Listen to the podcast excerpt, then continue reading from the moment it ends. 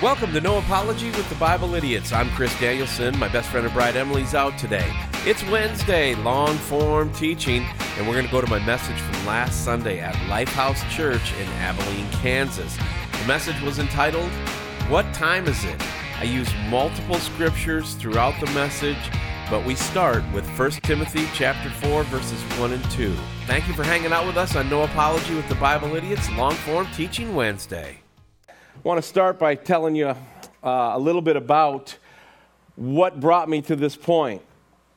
And when you think about what time it is, and we're going to look at that today, and this is the third part of a three-part message. The first message was, who are you? And the second one was, who are we? And today, it's what time is it? So I ask you, do you know what time it is in your life? I remember in two thousand eight when my dad was in hospice care, he knew what time it was. He knew his days were numbered, very numbered. And when you are around something like that, you see it, but then how about when somebody, oh, they're driving along and boom, their time to be called home to the Lord is right now. Are they ready? When we were doing radio, we used to get all these weird, wacky stories, and one of them was a story about an eagle. They think it's an eagle. They believe it was a big bird. A lot of investigation to figure out how this happened. But it had somehow picked up a log that was probably like twelve, thirteen pounds and was flying at about eight, nine hundred feet, maybe one thousand feet when its talons let go of this log. And this young couple had been married, and this, this happened in Oregon. This young couple had been married about thirty days. And they're driving along on a beautiful sunny day, and all of a sudden this log comes right through the windshield and kills them both. And no one can figure out how it happened, and that's the story that they believe happened. The point is, is as we go through the message today, I want you to have a paradigm shift. I want you to start thinking not like you normally do. I want you to think in, ta- in terms of Jesus' calling on your life. Because if we want to look at end times prophecy, which we're going to over the next couple weeks. Now, I'm on a staycation next week. I'm around for you if you have a need. Um, but Jason Ryan will be here next Sunday to preach. And he's the, uh, the young man that was here during one of our testimony times um, that is now in training to be the associate pastor at Crossroads in Salina. So I'm excited for him to share with you guys next week. I will be back two weeks from today, and we're going to talk about Jesus' return. And in that paradigm shift that I want you to have, I want you to understand that if we're called home today, that's when Jesus is returning for us, isn't it? You know, I think about um, the former Los Angeles Dodgers baseball pitcher. His name was Frank. Can't remember his last name right now, and I don't want to mispronounce it. But Frank uh, was uh, ten years after his Dodger career. He was on K K L A, ninety-nine point nine in L A, Christian Talk Radio. How do I know this? Because we were the finalists for Frank's job. Frank went to a women's conference, a women's luncheon, and he was the keynote speaker, and he had to get back for his afternoon talk show, and he rode a motorcycle, and he said, look, many of you know I ride a motorcycle. He said, if I go out here on the two ten, Uh, after this message, and I get splattered all over, know that I'm still alive, that I'll be alive with Jesus forever. And he literally got on his motorcycle, ten minutes later, got taken out by a semi. Tragic for us, for us that appreciated his radio career, who appreciated him as a man of God, but glorious for him, because now he was standing in the presence of Jesus. You don't know what the future is going to be. So I think of the movie Castaway, and I think about what are we doing here at the church as we try to put strategic plans in place, as our giving's down, as we're looking at this, as we're looking at that. In the movie Castaway, Tom Hanks' character basically said this. He said, the tide brought me in a sail. And that's how he used that restroom from the airplane wreckage, the, the little thing that he made into a sail. And he said, you never know what the tide's going to bring in. And we never know what the tide's going to bring in here at Lifehouse, but we will be prepared to know what time it is, and we're going to be prepared to feed the sheep.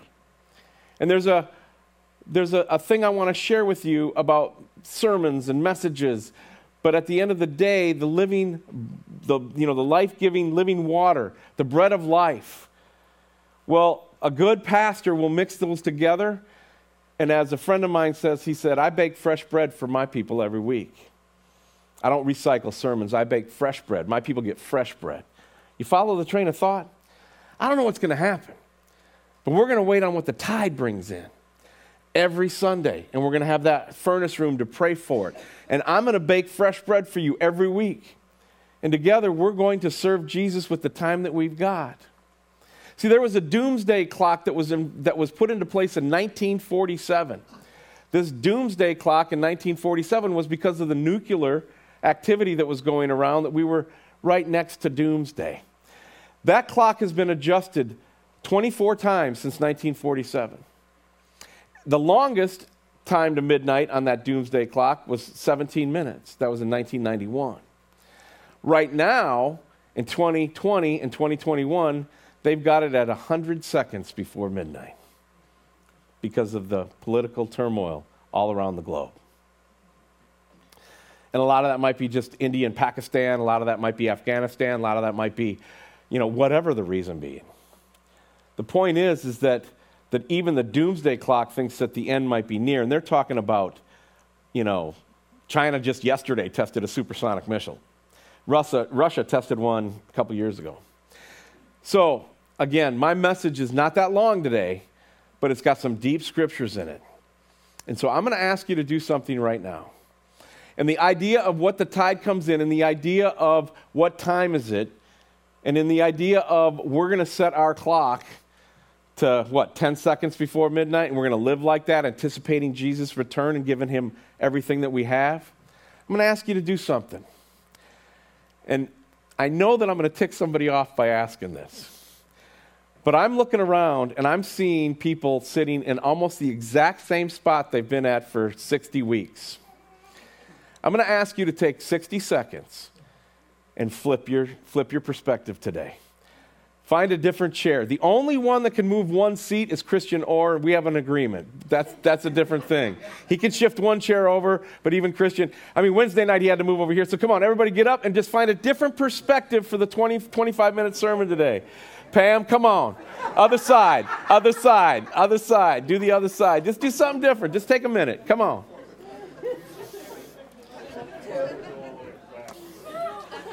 I got a whole new congregation. And look at people moved up front. We got to do this every Sunday. All right. I've told you this before, but I'm going to tell you again to start just so we get the perspective. There are really three different types of sermons. I say four, but there's three different types of sermons or messages or whatever you want to call it. The first is expository. What an expository sermon is, is that you take a group of verses or a small text and you go line by line, verse by verse, and you just pull out everything that's there. That is a tremendous way to preach God's word. I think that there are some really great benefits to that. I've also found that depending on what the text is, for somewhat new Christians or baby Christians, that might not be the best. Sometimes they get more out of what I call a topical sermon. And when I, I say I call, everybody calls it a topical sermon. Let's do a sermon on prayer. And so we'll get these ten different verses about prayer. Let's do a sermon on faith. And we'll take David and Goliath and the five stones, F A I T H, and do topical type sermons like that. The next is textual, where you take a text and it's different than expository in that the text by itself kind of stands on its own without going verse by verse. A textual sermon, which would be what we did last week, which was, who are we? We had the one text out of First Corinthians, and that was kind of our standard, but we didn't go back to it line by line. Make sense? And then the fourth, which I call, and a lot of people don't recognize this, but I do because I know the power of it, it's storytelling. When you do storytelling messages, it is, the, to me, the most impactful way to teach that God created humans to have. Who was one of the best storytellers in history? They call them parables. Our Lord, right? He taught by using stories. And then when we would pass down traditions generation after generation after generation, we would do it with stories. And so as preaching kind of evolved from the doomsday clock in nineteen forty-seven to twenty twenty-one, you've got all different kinds of things that have happened. Some guys would stand in the box. You remember the big box? You know, where there'd be these little stairs you'd walk up? I, I got to preach in a couple of those pulpits in bigger cathedrals. It's pretty cool. You know, for the preacher. I don't know what it's like for everybody sitting out there. But you walk up and you stand in the box, and it's just kind of cool. And then you've got, uh, you know, moving moving forward, we've gotten into more, um, we want a dynamic communicator. We want a guy who doesn't stand behind the pulpit, who just walks around and shares his thoughts. Cool guy. Yeah. Oh, he's got a dress hip, too.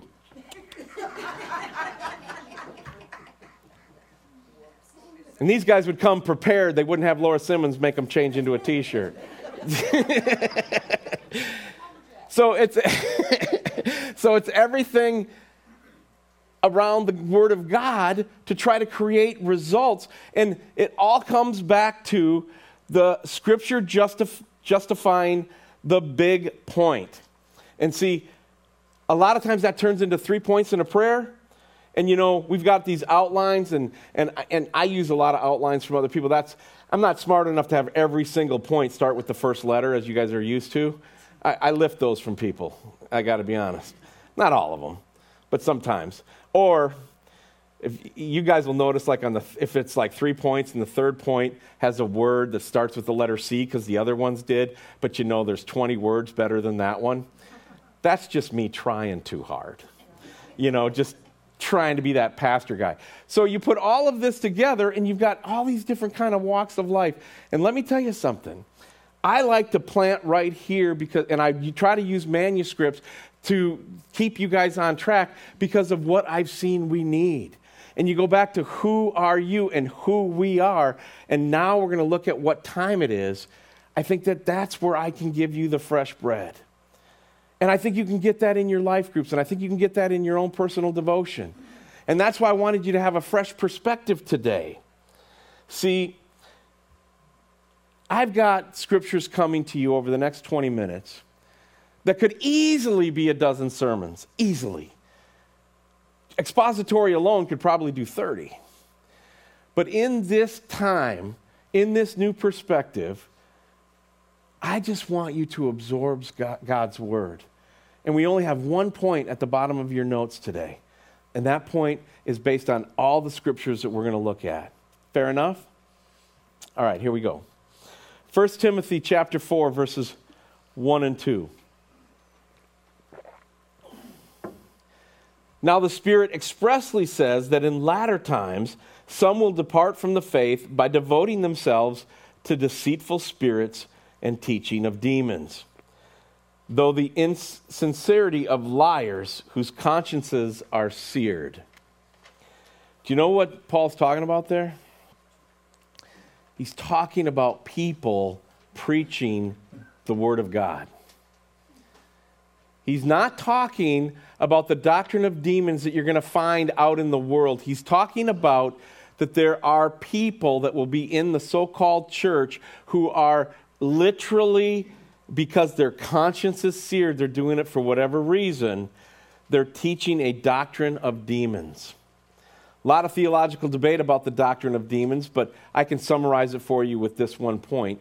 Anything that teaches that you need more than just Jesus and his sacrifice on the cross and his victory over death, hell, and the grave with the resurrection, anything other than that is a doctrine of demon.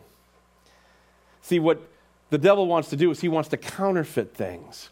He wants to take your authentic faith in Jesus Christ and counterfeit it, which is why our flesh nature always says, we love Jesus, we've surrendered to Jesus, but we got to add this and add that to try to... No, it's not a good old-fashioned gratitude we add this and add that.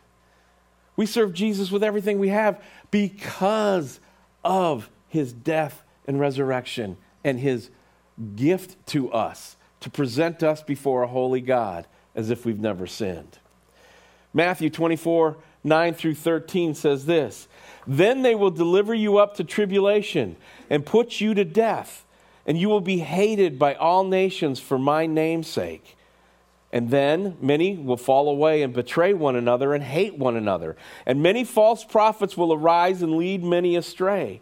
And because of lawlessness will be increased, the love of many will grow cold. But the one who endures to the end will be saved. A couple things in there I want to point out. They are already delivering up our brothers and sisters around the globe in big, big ways. And they want to deliver us up here, and they're not even hiding it anymore. It's not conspiracy theory. All you got to do is look hard. And then we start to see that people are going to fall away and betray one another and hate one another. They're not talking about the world. They're talking about people in the church, people who have a sense of faith, people who know who Jesus is. Their love's going to grow cold, and they're going to start to betray each other.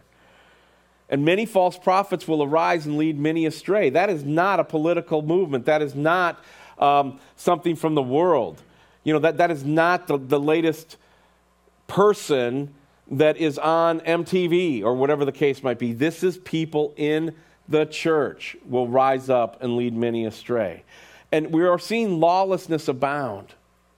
We're seeing it just abound. One of the turning points for me in wanting to be a preacher and nothing else, and it has to be a preacher first, and I'll go wherever God sends me, and he sent me here, and I'm here, is when Congress did a sit-in. Our lawmakers did a sit-in to oppose the laws. That was like three and a half years ago. Four years ago. See, in this passage of Matthew twenty-four, it says, many will fall away. False prophets will lead many astray. You see the lawlessness happening. What's really going on here? The Bible is clear on those who fall away. It, it, it goes to show that most of them, if not all of them, never really knew the Lord in the first place. Do you remember from two weeks ago, the three types? When I said, who are you? Remember the three types? The natural, the spiritual, and the carnal. And the carnal Christian, I'm not here to debate whether they're once saved, always saved. I'm not here to debate whether they get in the kingdom of God or not. That's not my pay grade. But I will tell you this. The carnal believer is who Paul was talking about, who had made a profession of faith, but their flesh nature controls their behavior. That's why we have to have grace and forgiveness. Get it? See, lawlessness, love growing cold. Anybody notice anything? Uh, you know, in the once free and God-fearing nation of America going on? Let's go to Mark seventeen, Mark four seventeen. And they have no root in themselves, but endure for a while. Then when tribulation or persecution arises on the account of the word, immediately they fall away. Key word, immediately. And Seth, you didn't even have my notes. You guys couldn't hear it back there, but he said immediately before I did. Yeah, they, they have no root. They have no root. And when we talk about baby Christians drinking milk and then getting on solid food, that's the importance of fresh bread. That's the importance of feed my lambs. That's the importance of love God, love others, be the church. Lifehouse will be here, and people who come through the door, whoever they may be, we want to feed them good, good food, fresh food, and let them try to take root. Why? Because when it says tribulation here, they're not, you know, it, it means tribulation, yes, but it also, think about the people that any kind of conflict rises up and they bail on the church or they bail on their friends. You know, I'm thinking on a national scale now. I'm thinking on people sometimes in the, in the highest part of Christian industry. Everything needs to be rainbows and llamas. Everything needs to be cool and smooth. Otherwise, ah, oh, God, you know, surely God's against us. And they, they just cause problems. And when it says fall away here, sometimes we think that, well, person's just going to go away. No. When they fall away, the only way that they feel even a little skosh better about themselves is if they can take other people with them.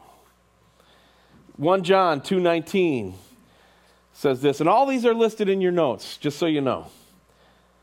They went out from us, but they were not of us.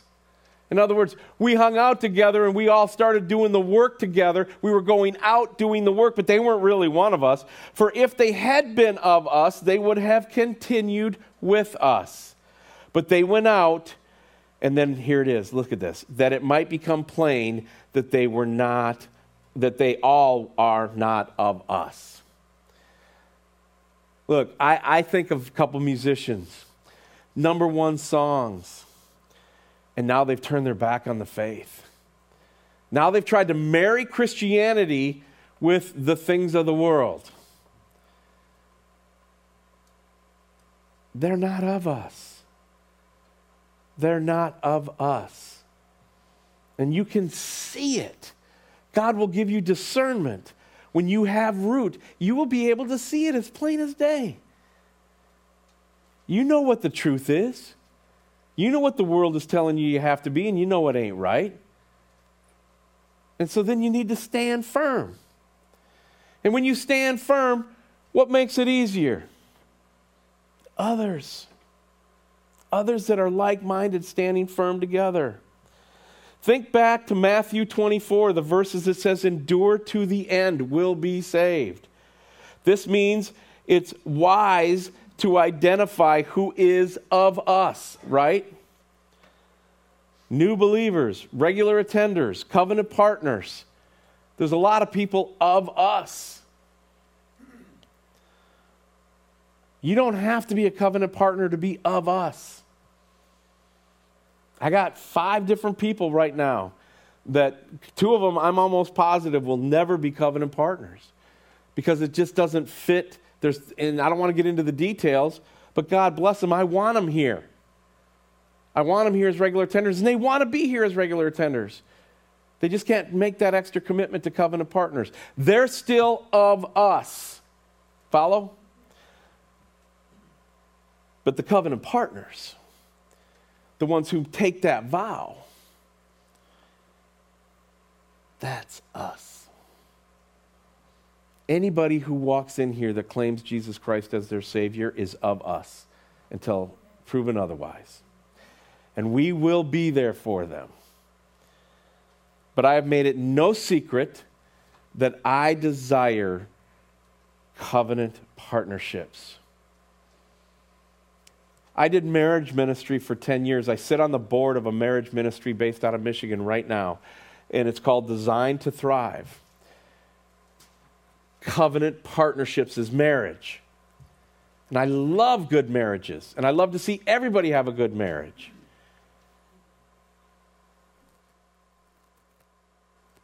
So what time is it then? If this is what we're seeing, and this is who we've identified who we are, what time is it? Think about it. Let's took, take a look at some incredible warnings in Hebrews. Hebrews chapter three, verses twelve through fourteen. It says, take care, brothers. It could say, take care, brothers and sisters, lest there be any of you an evil, unbelieving heart, leading you to fall away from the living God. You can come to church. You can be a part of it. You can have all of this, but you can have an evil, unbelieving heart. But exhort one another every day. Encourage one another. Get in the face of each other joyfully and lovingly, as long as it is called today, that none of you may be hardened by the deceitfulness of sin. And then verse fourteen, for we have come to share in Christ, if indeed we hold our original confidence firm to the end. In verse thirteen, it says, every day. And then he said, has a, a little caveat, as long as it's called today. So any day that you're living in that's called today, you want to encourage each other. And we have come to share in Christ, and we hold on tight to our original confidence, firm to the end. What time is it? Oh, when it gets really bad, I'm going to go all in with Jesus. What time is it? Those who fall away Most of them have never had a place in Christ, and they were not his. They never really transferred that trust and, and went all in with Christ. Catch the theme today. New paradigm. Hold tight. Stand firm. Falling away. Lawlessness. Love growing cold. Hardened by sin. John ten, twenty-seven through thirty. I have made this quote from this pulpit in the seventy weeks I've been here. Just on a on a whim, just I just say it. Like y'all are supposed to know it. And some of you don't know it. Well, here it is. If you need to know where it is, it's right here. My sheep hear my voice. This is Jesus talking. This is red letters. And I know them, and they follow me. I'm not a co-pilot. I'm not around for advice. I'm their Lord and Master.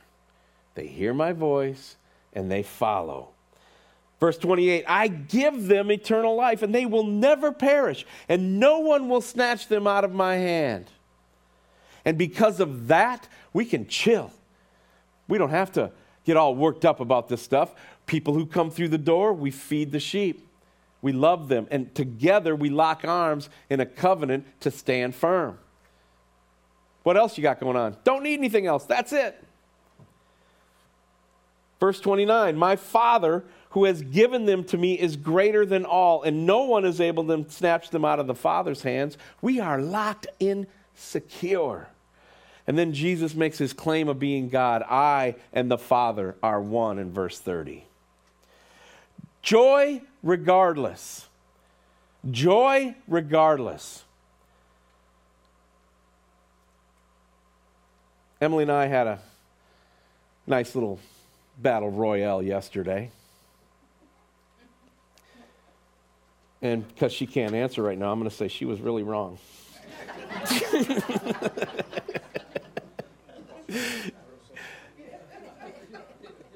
And so, yeah, there was shouting. Yeah, we and uh, it was a, a communication disagreement on how to try to fix a little leak that we have in some of the pipes in our house. Do I still have flex steel in my hair? I...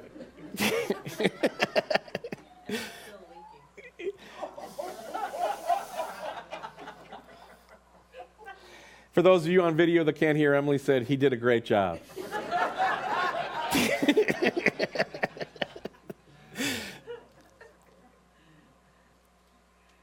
But the forgiveness was quick. The joy returned. Because there's no point in holding on in a covenant relationship when you understand that I hear the voice of the Lord and this is stupid and I'm being stupid and you're being stupid and together we can just let this go and we can just get back to what we were doing and do our very best. That's hearing the voice and we follow him. Oh, there is a time when the human being called by God must confront evil, and we must do intentional things to help push back the darkness. But if you look at the scriptures and you hear the voice of the shepherd, whenever possible, we need to err on the side of mercy, on the side of forgiveness, and on the side of unconditional love, because he first loved us, and this isn't all there is. What time is it? I use this phrase a lot. If we're all standing in front of Jesus in fifteen minutes, how important was pff, this bill, that person's bad mouth, this problem?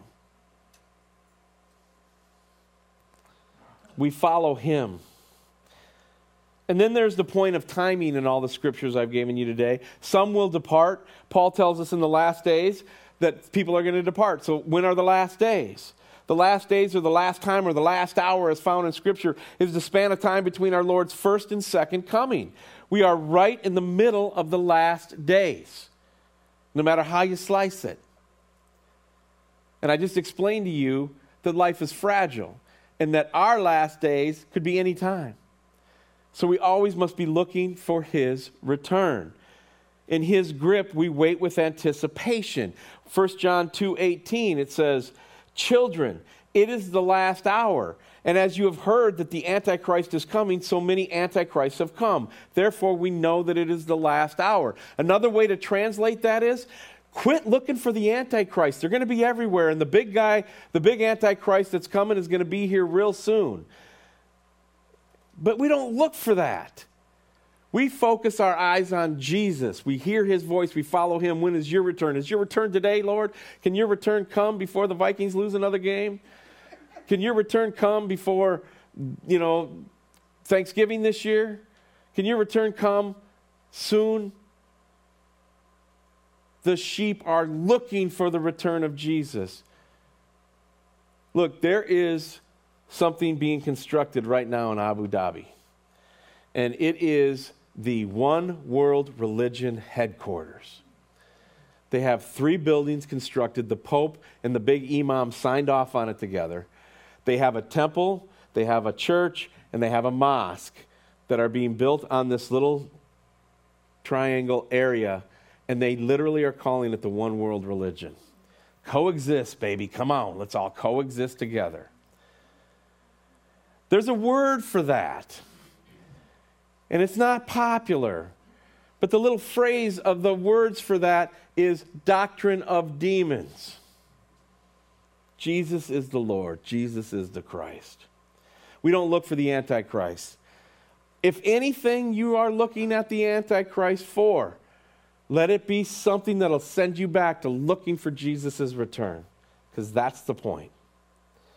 First Peter one twenty says, "He was foreknown before the foundation of the world, but was made manifest in the last times for the sake of you."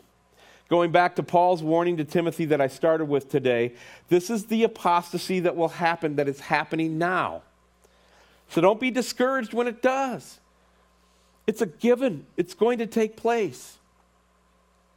Now, how we respond as Christ people, as servants, is the key. One of the responses that I have made to this, because, you know, this is something that that isn't new, okay? This is something that's been building, and you've been seeing it. And I remember in two thousand twelve, I gathered my family together at Christmas time, and we talked about the fact that if there was a Mayflower going to a new place, we'd be on it. But maybe the Lord would give us a blessing. And we got a blessing from two thousand sixteen to two thousand twenty. And in that time, we saw the evil just attack life. Attack life. This isn't about politics, by the way. This is about foundational principles. And I'm going to say something now that might be political, but I, and if you dislike this, come talk to me. I'd love to have the conversation with you. But the Trump administration was about life. Tons of evidence about it. And the Biden administration is about death. And there's tons of evidence to back that up. What time is it? How we respond is the key. My response was in prayer, going to Jesus, saying, "Lord, where do you want me? What can we do? If it can be your will, Lord, I would love to go to rural America. And I'd love to covenant with some a small group of believers that will stand firm to the end. Where do you want me to go, Lord?" And he said, "Abilene, Kansas, Lifehouse Church." Here we are. So, the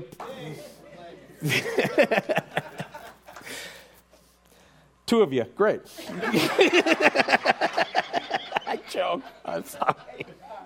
That's the stand-up comedy coming out. Listen. So how does this all take place? Paul tells us the lying spirit seduces these people. Demons seduce them through false teaching.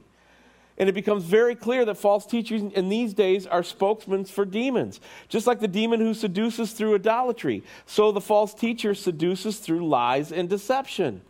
And sadly, this is happening in the churches today.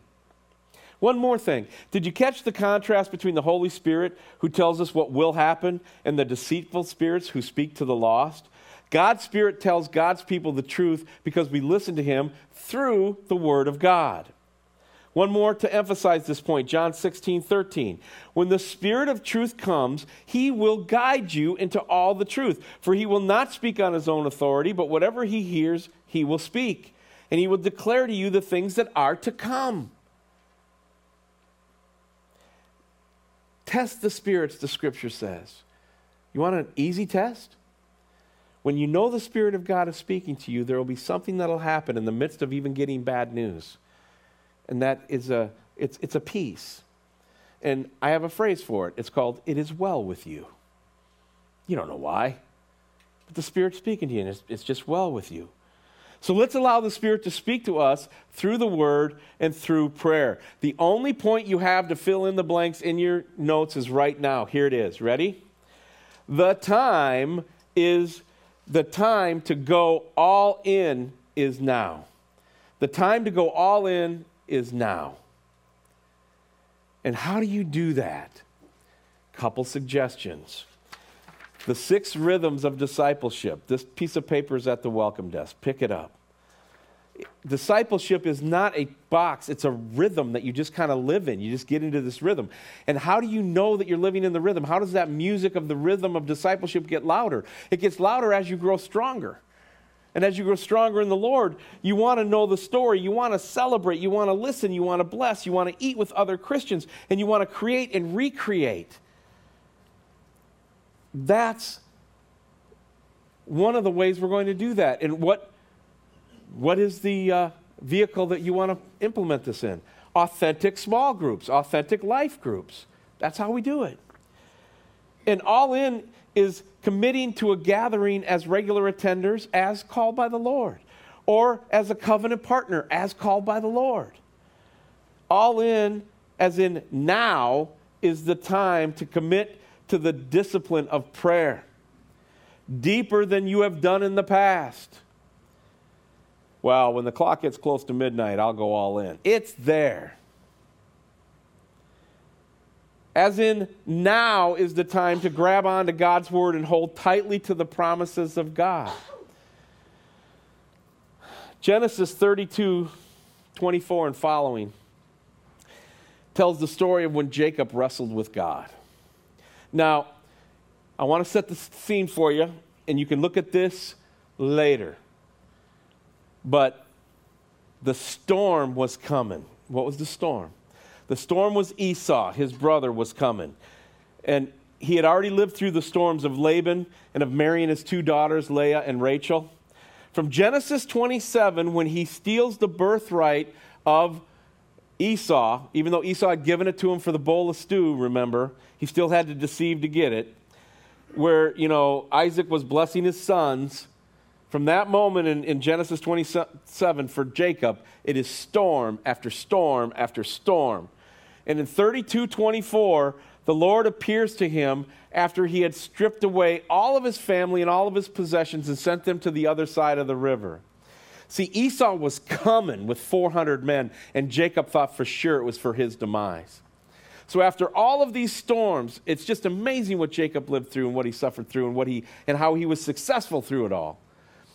And so he keeps sending gifts to Esau, sending him stuff, because he knows that he's on his way. And he gets to the river, he takes all of his possessions, all of his family, he puts them on the other side, and he's left on this bank waiting for Esau to come and execute justice. Because four hundred of Esau men and Esau are coming right at him. And then the Lord appears to Jacob that night, but when he's all alone. And what does Jacob do? He grabs on tight. He holds on all night. He won't let go until Jacob receives the blessing from God. He held on to the point that the Lord broke his hip. Think on that. That is intentionality for the blessing of God at the highest level.